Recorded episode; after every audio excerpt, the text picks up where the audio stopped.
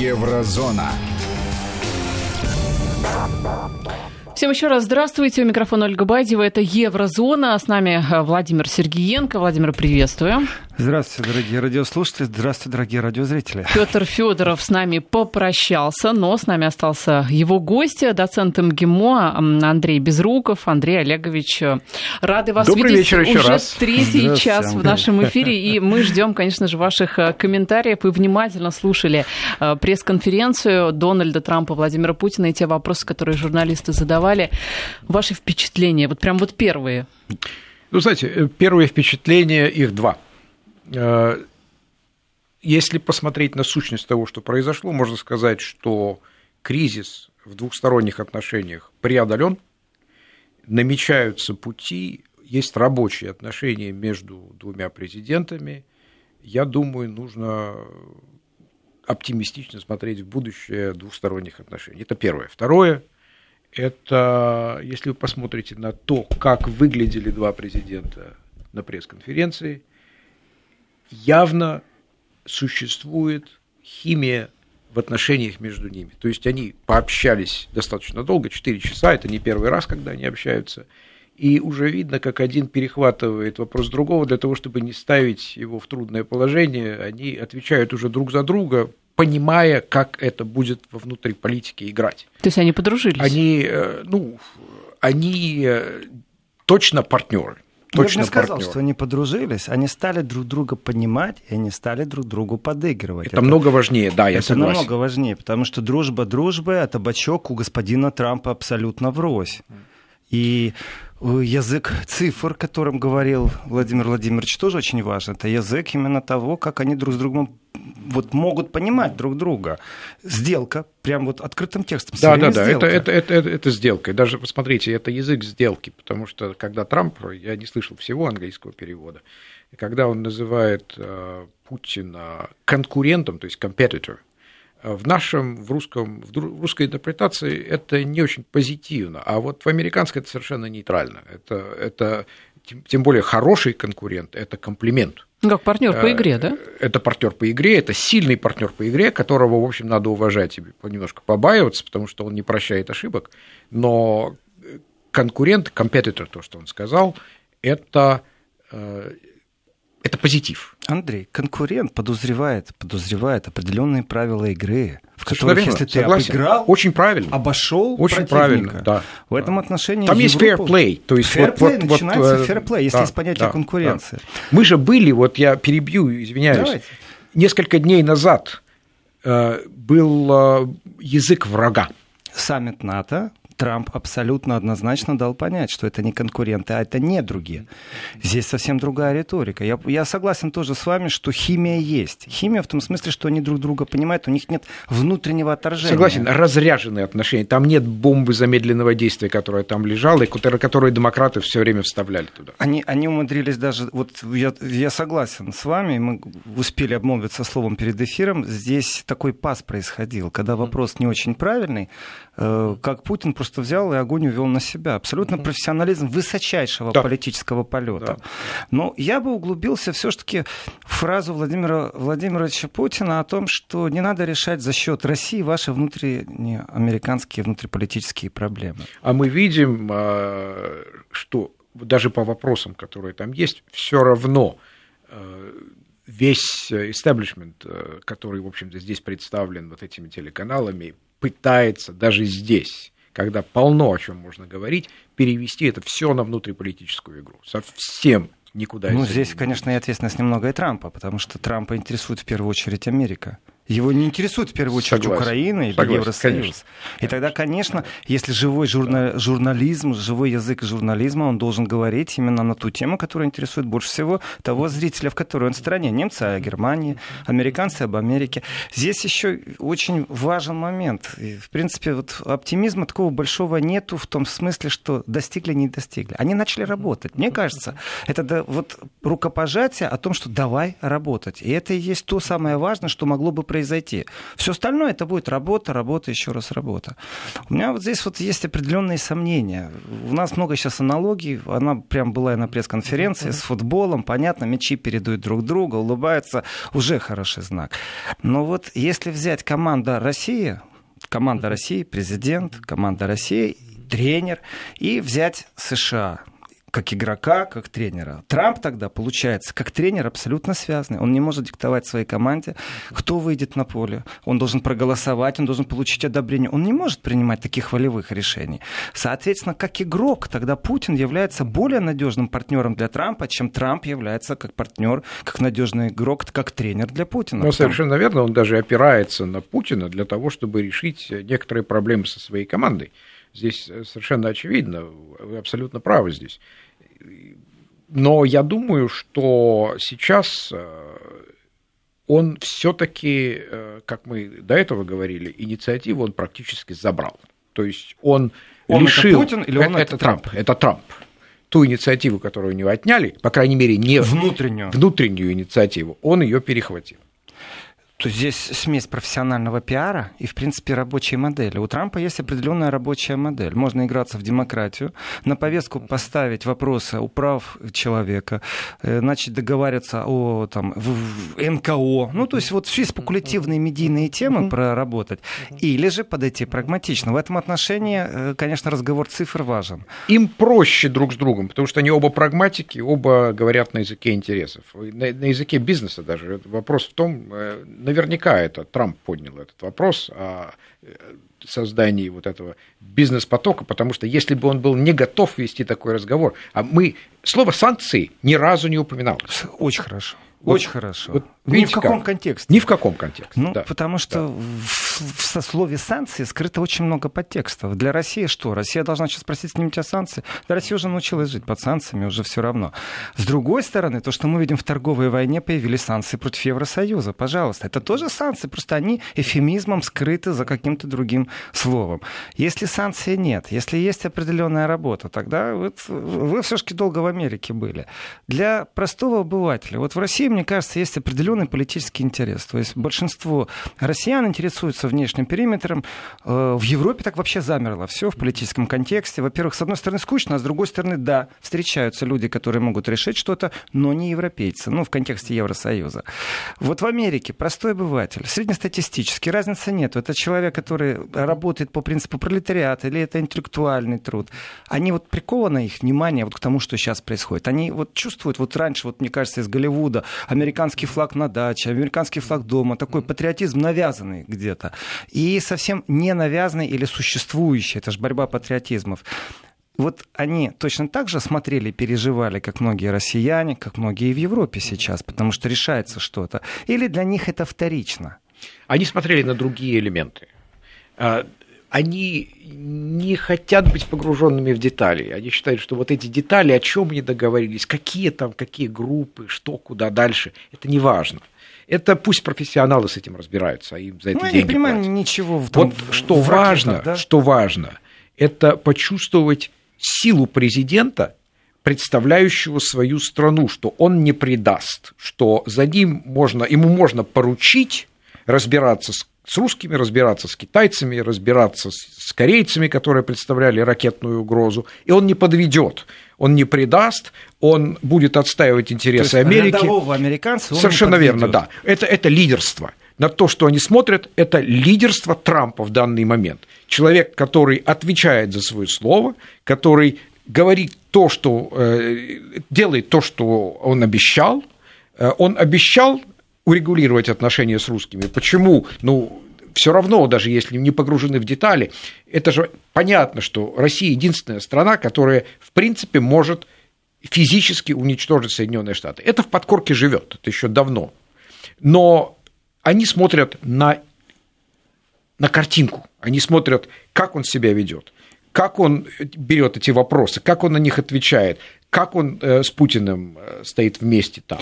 И если они чувствуют, что да, он контролирует ситуацию, он не слаб, он решил вопрос, он сделал, даже если они не согласны, что он сделал, но если он сделал то, что обещал, его рейтинг поднимается. И вот это то, что им нужно. Чувствовать, что да, кто-то в конце концов... Знаете, есть такое выражение. Is there a man in the house? То есть... А на нормальном языке? Так сказать, мужик в доме есть? Ага. Вот если его нет... При Хиллари была бы вот эта ситуация, когда, так, это вот мы сейчас поговорим о демократии. Нет, извиняюсь, и вы в политике сейчас, совершенно не в этом. То есть вот при Обаме было то же самое. Обама воспринимался как слабый. Хотя он был, его политика не была лишена логики, она была умной, он был осмотрительный товарищ, но он воспринимался как слабый. Тогда я перейду вот просто сразу в лед. Если... Типичный среднестатистический американский обыватель падок на элементы шоу, на элементы телешоу, в которых большой мастер Трамп. И для него здесь и сейчас показать, беру в кавычки, мужика в хате. Это, конечно, весело, но тем не менее, тогда берем политические элиты, те, кто ставил все время палки в колеса Трампу. И здесь я обращусь к европейским комментаторам, которые на любом уровне, начиная от главы Европарламента, Евросоюза, вот где только это не было слышно в последнее время. Первое, это определенный страх того, что Трамп поладит с Путиным. Этот страх политически есть. Второе, это тоже очень важный элемент, что зачастую из Европы говорили о том, что здесь и сейчас эта модель Трампа, в которой, кстати, это типичная модель олигарха. Здесь и сейчас, потом на легкую уступку. Главное, вот здесь сейчас принять решение. Можно я добавлю еще одно? Вполне возможно, что когда он вернется в Соединенные Штаты, некоторые вещи он подаст по-другому, и он попытается где-то поменять немножко слова, но это уже игра на внутреннем рынке, это уже его можно за это простить, не надо очень серьезно смотреть на то, как он будет сейчас подавать эту встречу, он ее сделал, оба они, и Путин, и Трамп, прекрасно знают, что там произошло, а каждый будет медийно отыгрывать ее потом некоторое время, потому что это необходимо. Здесь как раз здесь все понятно. Вот где непонятно, это там, где начинается долгосрочная игра. Вот в долгосрочной игре, я вернусь к своему тезису, в Европе четко говорили, что Трамп может принять скоропостижно, скоропально решение, которое в долгосрочном режиме будет вредить, а дальше идет комментарий, кому может это вредить. Это может вредить интересам Америки, это может вредить интересам НАТО, хотя вроде бы он давит на НАТО, конечно.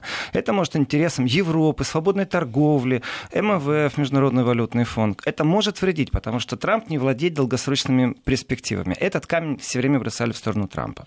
Если я сейчас вычеркну элемент шоу, только я вопрос дадут. Если я вычеркну элемент шоу, да, он грандиозный, он гениальный, он правильный, он политически корректен, все идеально, все хорошо.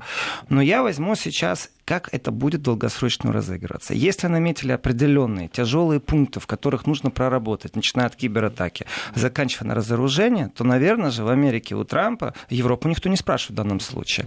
Есть те, кто не смогут ему перечить, если это касается разоружения в ядерной сфере, и есть те, кто будут очень сильно, например, ему перечить в попытках обелить Россию Путина в том, что было вмешательство в предвыборную кампанию, например. Во-первых, вот если говорить о вмешательстве в предвыборную кампанию, у нас приближаются ноябрьские выборы. Я думаю, после ноябрьских выборов этот разговор сам собой уйдет. Он никому больше не нужен, там будет другой расклад.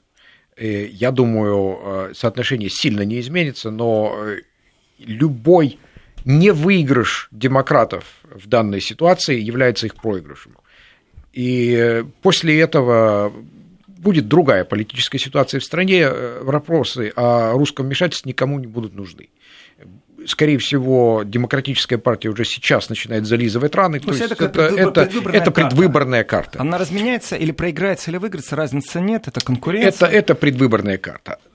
Касательно того, что Трамп бизнесмен, и есть там большая политика, как он это будет отыгрывать потом, знаете... В данной ситуации, когда все в мире очень быстро и сильно меняется, хорошие инстинкты ценятся больше и играют сильнее, чем какие-то продуманные экспертные разработки, политические заготовки и так далее. А Трамп понимает, куда идет мир, он понимает, куда дует ветер, он пришел. Именно потому, что считал, что сейчас с Америкой надо что-то делать. И как раз вот когда сильный Трамп распекает союзников по НАТО и потом едет к Путину, и встает вопрос, а что он получил там, а что он проиграл здесь и так далее, вот его избиратель, он видит то, что Трамп прежде всего защищает Америку, когда она слаба. Слаба не в том смысле, что она слабее других, а слаба в том смысле, что она проходит через внутренний кризис, и именно этот кризис, он и волнует того избирателя, вот того простого американца, он хочет, чтобы Трамп помог Америке выйти из кризиса. Ну, если говорить, вот если говорить языком простого американца, то тогда, ну да, мой президент имеет право на ошибку, даже если я его не избирал, он отстаивает интересы, все в порядке. Тогда я сейчас попробую приземлиться. У нас получается сейчас на сегодняшний день на планете 4 такие геостратегические оси. Это США, Россия, Европа и Китай. Китай – это в основном торговая пока что, Россия, понятно, это во всех отношениях, и Европа, которую Трамп сейчас практически, ну, скажем, не унизил, но очень сильно придавил. Риторика была абсолютно жесткая. Он делает Европу маргинальной в определенных отношениях, как политический довесок в определенных разговорах. И здесь неинтересно, на самом деле, мнение родового американца, я понимаю где-то. Здесь больше интересно, как Трампу за это будут пенять у него дома, за то, что он единственного верного, лучшего, надежнейшего партнера перед встречей с Путиным распекал, а с Путиным вот подарки берет, улыбается. Вот смотрите, я бы хотел такую картинку построить. Представьте себе, у вас есть 2 футбольных поля, вы говорили о 4 командах. И мы очень долго видели игру на одном поле. Вот 4 вот этих игрока, они играли на поле политики, военно-политики, соотношения военных альянсов и так далее. И вдруг Трамп, поскольку сейчас проблема Америки не в том, что у нее нет политического веса, а в том, что нет достаточно экономического роста, и он хочет переформатировать, сделать Америку сильной экономически. Сейчас мы о переформатировании продолжим после новостей. Хорошо, у нас приходит время новостей, потому что переформатировать Америку достаточно тяжелая задача, хуже, чем перестройку устроить в Советском Союзе. Как сказал один телеведущий, в принципе, если закончится тем же, то я рад. Я не разделяю такой радости в данном контексте. Еврозона. Мы возвращаемся в эфир, и кроме Владимира Сергиенко, сегодня в нашей студии доцент МГИМО Андрей Безруков обсуждаем прошедший саммит России и США и, конечно же, встречу президентов двух стран. Мы остановились на том, что в Америке такая, вы назвали тяжелое для меня слово, переформировать, для меня это некий вид перестройки в высших эшелонах власти. Давайте я просто вернусь к той игре, которая происходит и происходило, да? Представьте себе 2 футбольных поля, играют 4 команды, скажем так, ну, аллегорически. Да? И одно поле политическое, второе экономическое. Так вот, Трамп, игра в основном, то, что мы видели до этого, игра шла на политическом, военном поле, с НАТО, со всем этим. Трамп никогда не обещал выиграть политическую игру в мире. Он пришел, обещая то, что он выиграет экономическую игру. И его избиратель ждет экономических перемен. Он ждет больше денег, он ждет усиления экономики Соединенных Штатов, и Трамп все для этого делает. Он переводит активно, переводит эту игру на экономическое поле, то есть на другую площадку. Ну, а там те же самые игроки, те же самые игроки, но они по-другому играют, они с другими весовыми категориями там совершенно. Андрей, я вот в этом отношении часто привожу тоже аналогию футбольного поля. Говорю, что в военном контексте идет огромная спекуляция, потому что играли на одном поле, было 2 команды. Вот одна Россия как была, так одна и осталась. А потом 3 на 1. А да? Теперь 3 на 1, да. Теперь будет в армия в Евросоюзе, НАТО усилится. Это абсолютно нечестно, это прагматично видно. И в данном случае меня вот интересно другое дело. Ведь экономическая игра, пусть это будет скрыто за красивым словом конкуренция, но Трамп не раз сейчас говорил о том, что мы не будем вас охранять, то есть охраняйте себя сами от злой России. Но, в принципе, если Трамп договорится со злой Россией, тогда не надо охранять. Тогда, в принципе, они могли бы забрать свои вещички, свои бутылочки и из Германии отправиться, ну, например, в Польшу. Но я вижу в этом только определенную хитрость и игру, не больше и не меньше. От этого Россия не стала ни как-то спокойнее спать, она спит спокойно, потому что ядерную ракету имеет. Притом много, и здесь кнопками он точно не меряется, как скорее. И в данном случае, с точки зрения экономического политического напряжения. Вот поезд Трамп уходит в Хельсинки, и из Европы кричат: пожалуйста, Россия, США, давайте там без торговых войн. Ну, большого толку от крика из Европы нет, получается. На футбольном экономическом поле теперь творится черти что. Это какой-то шестиугольник, восьмиугольник, куча ворот. Правила не продуманы вообще никак, кроме одного. Трамп может поучить, поучать. И вот здесь вот мне, вот что касается сегодняшней пресс-конференции, тех отрывков, что видели, в глаза бросается определенная вещь. Тон, которым он разговаривал, притом это показной тон, это же на камеру работали. Как он разговаривал с европейскими, с лидерами, постоянно. И как он разговаривал с Путиным. В немецком языке есть выражение, что дословный перевод — это глаза на одном уровне. То есть равновеликие, равновысокие. Он не позволил себе тон, такой, как он позволяет с европейскими верными партнерами. Он действительно сейчас указал место в этом игровой... Вот я беру вашу аллегорию насчет экономического поля Европе и сказал, что, в принципе, ну, сама, давай, вооружайся. Россия от этого точно нелегко. Вот у меня теперь вопрос к вам, Андрей. Как вы относитесь к тому, если действительно Трамп сможет экономически обойти вот этот момент политической игры, политического футбольного поля и выйти на новую абсолютно экономическую игру, где частично, пошагово будут снимать ограничения. Слово санкции мы, какие они не должны по логике употреблять, его нету в контексте. А именно шаг пошагово начинать развивать определенные темы секторально. Вот сейчас мы начнем, там, восстановим там, нефть, какой-то эмбарговский момент, потом с газом разберемся, потом с алюминием. Там, глядишь, заводы вместе, автопром американский зайдет на российский рынок, а может быть и через Россию в Европу. Это же такие глобальные проекты, но ведь вот ничего не услышали. Я как раз вот не исключаю такого развития, потому что он все-таки, как бизнесмен, прекрасно понимает потенциал и для американского бизнеса, прежде всего для американского бизнеса. Он играет на американский бизнес, это его задача, он президент Соединенных Штатов. Но сейчас он растеряет политических друзей. Я не думаю, что он растеряет политических друзей. Те друзей, которые он растеряет, они ему, наверное, и не нужны. Тем более, что Соединенные Штаты оказались политически с друзьями в такой ситуации, когда они, эти друзья, становятся цепями на свободе Соединенных Штатов делать то, что американцы хотят. Вот то, что им... То есть мало того, что у Трампа есть его собственные цепи, ну, в Конгрессе, понятно все, там, прокуратура, ФБР, еще, получается, цепи из Евросоюза, тоже цепи. Цепи альянсов, как он говорил, когда еще предвыборная программа, нам не нужны вот эти закованные... Ну, тогда Путин освободитель. А насчет тех друзей, которых вы сказали, что, ну, они, по идее, Трампа интересуют, вот я вернусь, опять же, он же ярко выраженно сказал, что он Терезе Мэй что-то советовал, а она это в жизни не воплощала. С Меркель вообще практически как учитель, какой-то зауч разговаривал с каким-то провинившимся учеником.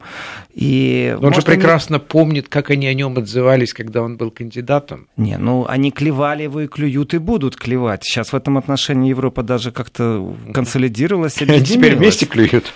Ну да, и что же, Туск у нас, европеец, замечательный, польского происхождения, функционер Евросоюза, сказал, что Трамп фейкует, фейк-новости распространяет, когда он непонятно то ли сказал конкуренты, то ли враги, то ли противники. Я думаю, что Трампу это не очень важно. Я не думаю, что он это слушает. Что интересно для него, то, что он сейчас их разделит поодиночке, будет договариваться с каждым из них. С Польшей будет договариваться по военно-политическим вопросам, с Германией будет договариваться по автопрому. Ну, тогда нужно разменять в Германии Меркель, если честно. Тогда нужно ее разменять, потому что она прячется все время.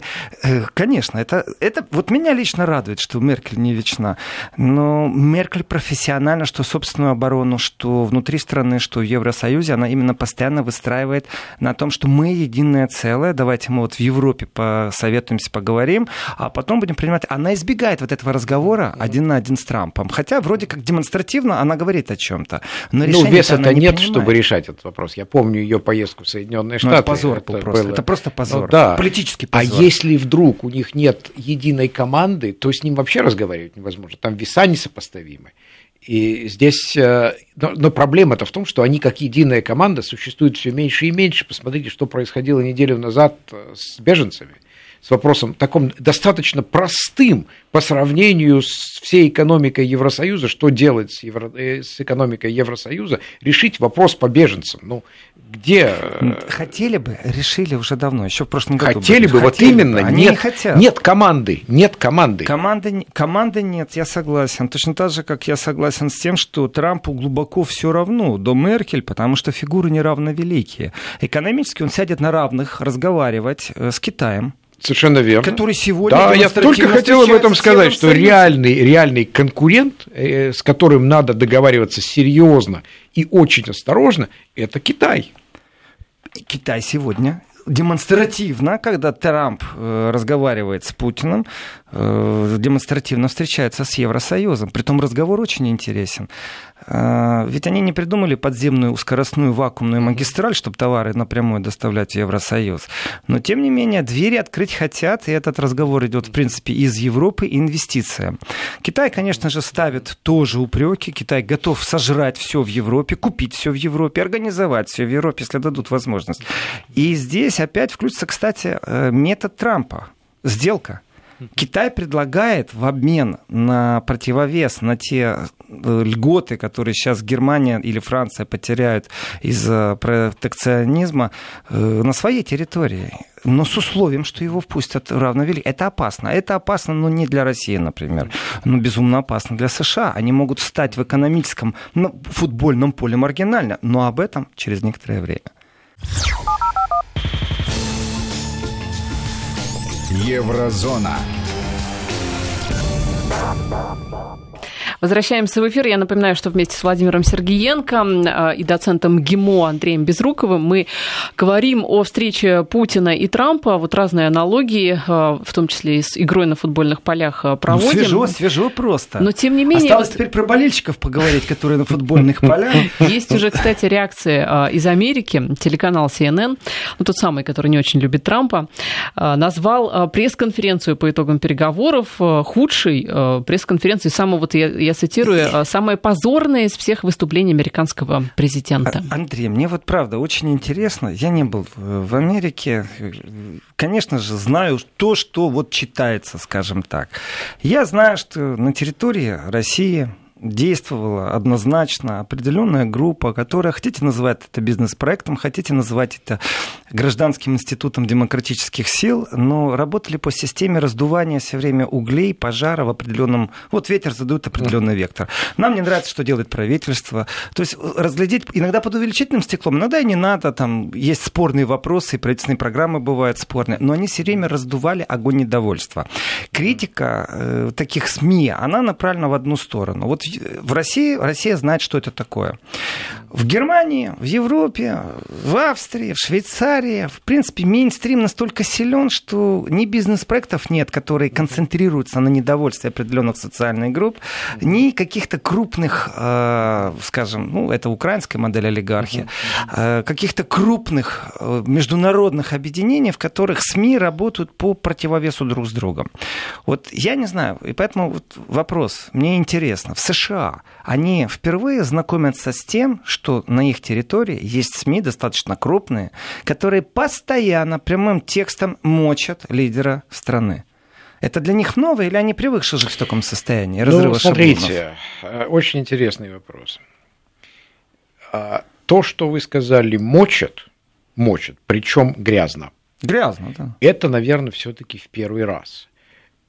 Чисто мочили всегда, потому что долг СМИ прописано в американском мозгу – это критиковать. Они для того и существуют, это четвертая власть, и, слава богу, говорит нормальный американец, да, что кто-то за этими гадами смотрит. Я о политиках. Да? Это нормально. Но когда начинается вот эта охота на ведьм, в 50-х годах СМИ все-таки не так себя вели. Они были цивилизованными, там сидели джентльмены в галстуках и так далее. Да? А вот то, что сейчас творится, это такого не было. То есть переформатирование журналистики настолько... как таковой. Журналистика всегда, американская журналистика, по крайней мере, на больших хороших каналах, которые считают, что у них есть репутация, была всегда жесткой, но она претендовала на объективность. И если кто-то, например, я помню, это значит без грязи. Это, конечно, то есть оперировать фактами, оперировать, оппонировать, но просто вот заведомо вот так вот не мочить. А теперь никакие факты уже не важны абсолютно, и СМИ поделились на одних, на один лагерь и другой лагерь, но это отражает поляризацию в обществе, потому что люди выходят, вот после избрания Трампа особенно было видно, гигантские демонстрации, готовы его просто разорвать, не потому что он что-то сказал, сделал по политическим вопросам, а просто потому что он на другой стороне. Потому что произошла маркировка «враг свой», «свой-чужой». «Свой-чужой», и в СМИ это прошло «свой-чужой». Но если говорить целиком о том, что вообще творится в Соединенных Штатах в этом смысле, Соединенные Штаты, в отличие от европейских стран и России, всегда были политически открыты, они построены были так, представьте себе большой базар, рынок, так сказать, да? Вот в центре этого большого базара, который политическая арена, является большая такая, вот выстроена большая такая сцена, открытая всем. И вот тот, кто залезет наверх этой сцены и громче всех будет кричать, продавит то, что ему надо. Так, то есть, так, и все это было открыто. Хорошо. Это все было открыто. То есть, вот есть у тебя деньги, хочешь туда залезть, либо за счет харизмы, либо за счет денег. И это все правила игры такие. Вот есть открытая сцена. И сцена, тот и прав. Совершенно верно. Тогда и причем, вот интересно, что беспрецедентно, они на эту сцену пускали и иностранцев. Пока это не было опасно, иностранцы могли лоббировать свои интересы практически громким голосом. Давайте, у меня тогда два вопроса. Начну. Второй вопрос будет связан с иностранцами на трибуне, а первый вопрос, я беру вашу аналогию по поводу базара. Все мы помним 90-е годы, и практически на каждом базаре присутствовало понятие «крыша». Все знают, что такое рэкет. И понятие «рэкет» в мировой политике появилось только что, потому что честная конкуренция не подозревает за собой. Это когда пришли к бизнесу, к большому бизнесу, к акулам бизнеса и говорят: вы теперь здесь не торгуете, вы не имеете права торговать. Французы уходят из Ирана, потому что им нельзя, они боятся попасть под санкции. Получается, что если раньше был микрофон, то сегодня, получается, есть политический рэкет, который может либо крышевать, либо не крышевать. И среднестатистический крупный европейский бизнес больше не может быть защищен своим правительством. Мы это видим по штрафам, по санкциям, как фирмы уходят из критических точек. Получается, что такая глобальная политическая крыша — это США, и Трамп это демонстрирует. Но для меня это тогда и политический рэкет. Абсолютно. Это больше не честная конкуренция. Понятие сделки, может, у него есть, но тогда Трамп внес в политику еще понятие крышевания. Ну, совершенно верно. Это мы на переделе мира.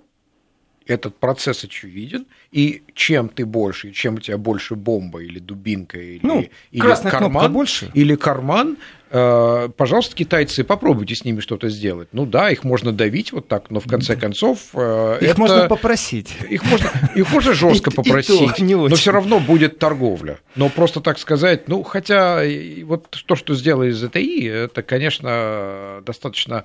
грязно и жестко, но это урок, скорее всего.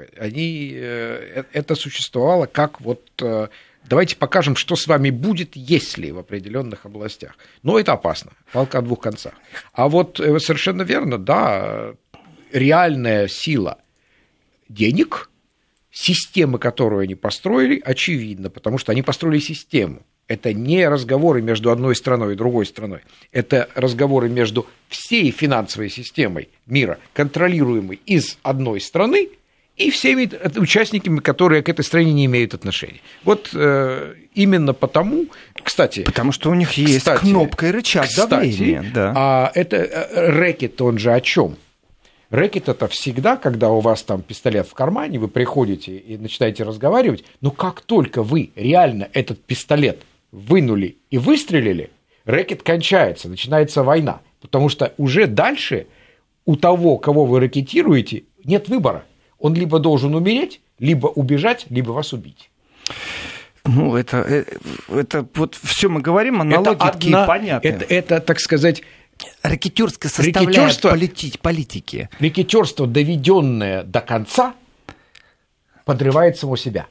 Согласен. Нет системы, нет базара. Здесь, все разбежались с базара. Базара, вот в чем не дело. Будет. Базара да. не будет. Да. Это, кстати, в этом есть тоже европейский страх по поводу того, что Трамп может сделать так, что базар весь разбежится, поэтому они вот с китайцами заседают. Вот, совершенно верно. Да, да, да. Значит, второй вопрос. Вы сказали, трибуна с иностранцами. Я беру Европу, рассматриваю присутствие иностранцев в Европе. Большой бизнес зачастую может обломаться на взлете, скажем так. Ему просто не дадут лицензии. В медиасфере точно невозможно войти в Европу. Хотя кому-то можно. Американцам, например, можно войти в медиапространство Европы, и она там присутствует в большом количестве. Россия через другую дверь заходит. Да, через другую дверь, согласен. Так вот, по поводу иностранцев. Я возьму аналогию. Вот в Европе существует большая, очень большая диаспора турков. Турция не очень дружит сейчас с Европой. Вообще, экономических рычагов практически нет. Один из политических был беженцы. Беженцы – это тоже иностранцы. Европа максимально пробует подавить присутствие и в медийном понимании и влияние того же Эрдогана. Сейчас вот происходили выборы очередной раз в Турции. Да, Европа таким большим рядом, вот как они за руки держались, европейцы, демонстрируя тогда, когда в Шарли Эбдо был террористический удар. Вот точно так же они сейчас демонстративно против Трампа выступают, показывают, что он нелюбим, не хотят они с ним иметь. Вот для меня Европа, которая не дает иностранцам вообще никакого присутствия, ни на каких трибунах, хотя где-то как-то, понятно, интернет есть. В Америке есть же испанская диаспора. Испанский язык достаточно силен, если взять юг США. Они как? Влияют хоть на что-то? Вот у них есть действительно трибуна, чтобы они заявили о том, что их интересы ущемляют, потому что Трамп вроде бы не очень-то дружит с мигрантами, точно так же, как и ультрарадикальные, ультраконсервативные элиты Европы. Ну, смотрите, вот если посмотреть на Соединенные Штаты, если мы говорим об иностранцах, латинская, так сказать, латинская группа населения в Соединенных Штатах, она более не иммигрантская. И Мексика... То есть это американцы.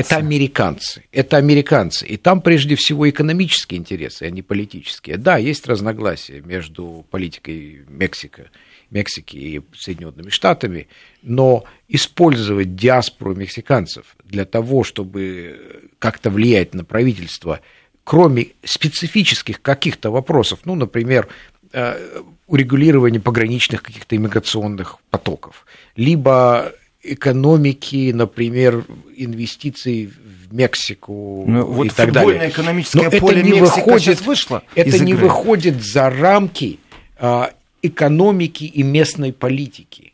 Это не мексиканцы вдруг решили каким-то образом повлиять на политику Соединенных Штатов как таковую. Нет, потому что вот все это влияние, оно уже достаточно долго идет, это уже большая группа населения. То же самое, например, как говорят афроамериканцы. Ну как, они же представляют разные группы, разные социальные слои. Там социальное расслоение. За Трампа голосовали мексиканцы среднего класса, например. Отлично. Интереснейший разговор. Большое спасибо. Интереснейшая, с нами был Андрей Безруков. Андрей Безруков, доцент МГИМО, и Владимир Сергиенко. Мы были практически, с Андреем Олеговичем практически 3 часа. Были вместе с вами, обсуждали итоги этой действительно знаменательной, важной, как сказали лидеры, для всех стран, для всего мира. Очень важная встреча. Так что, господа, спасибо, что были с нами. А теперь работать.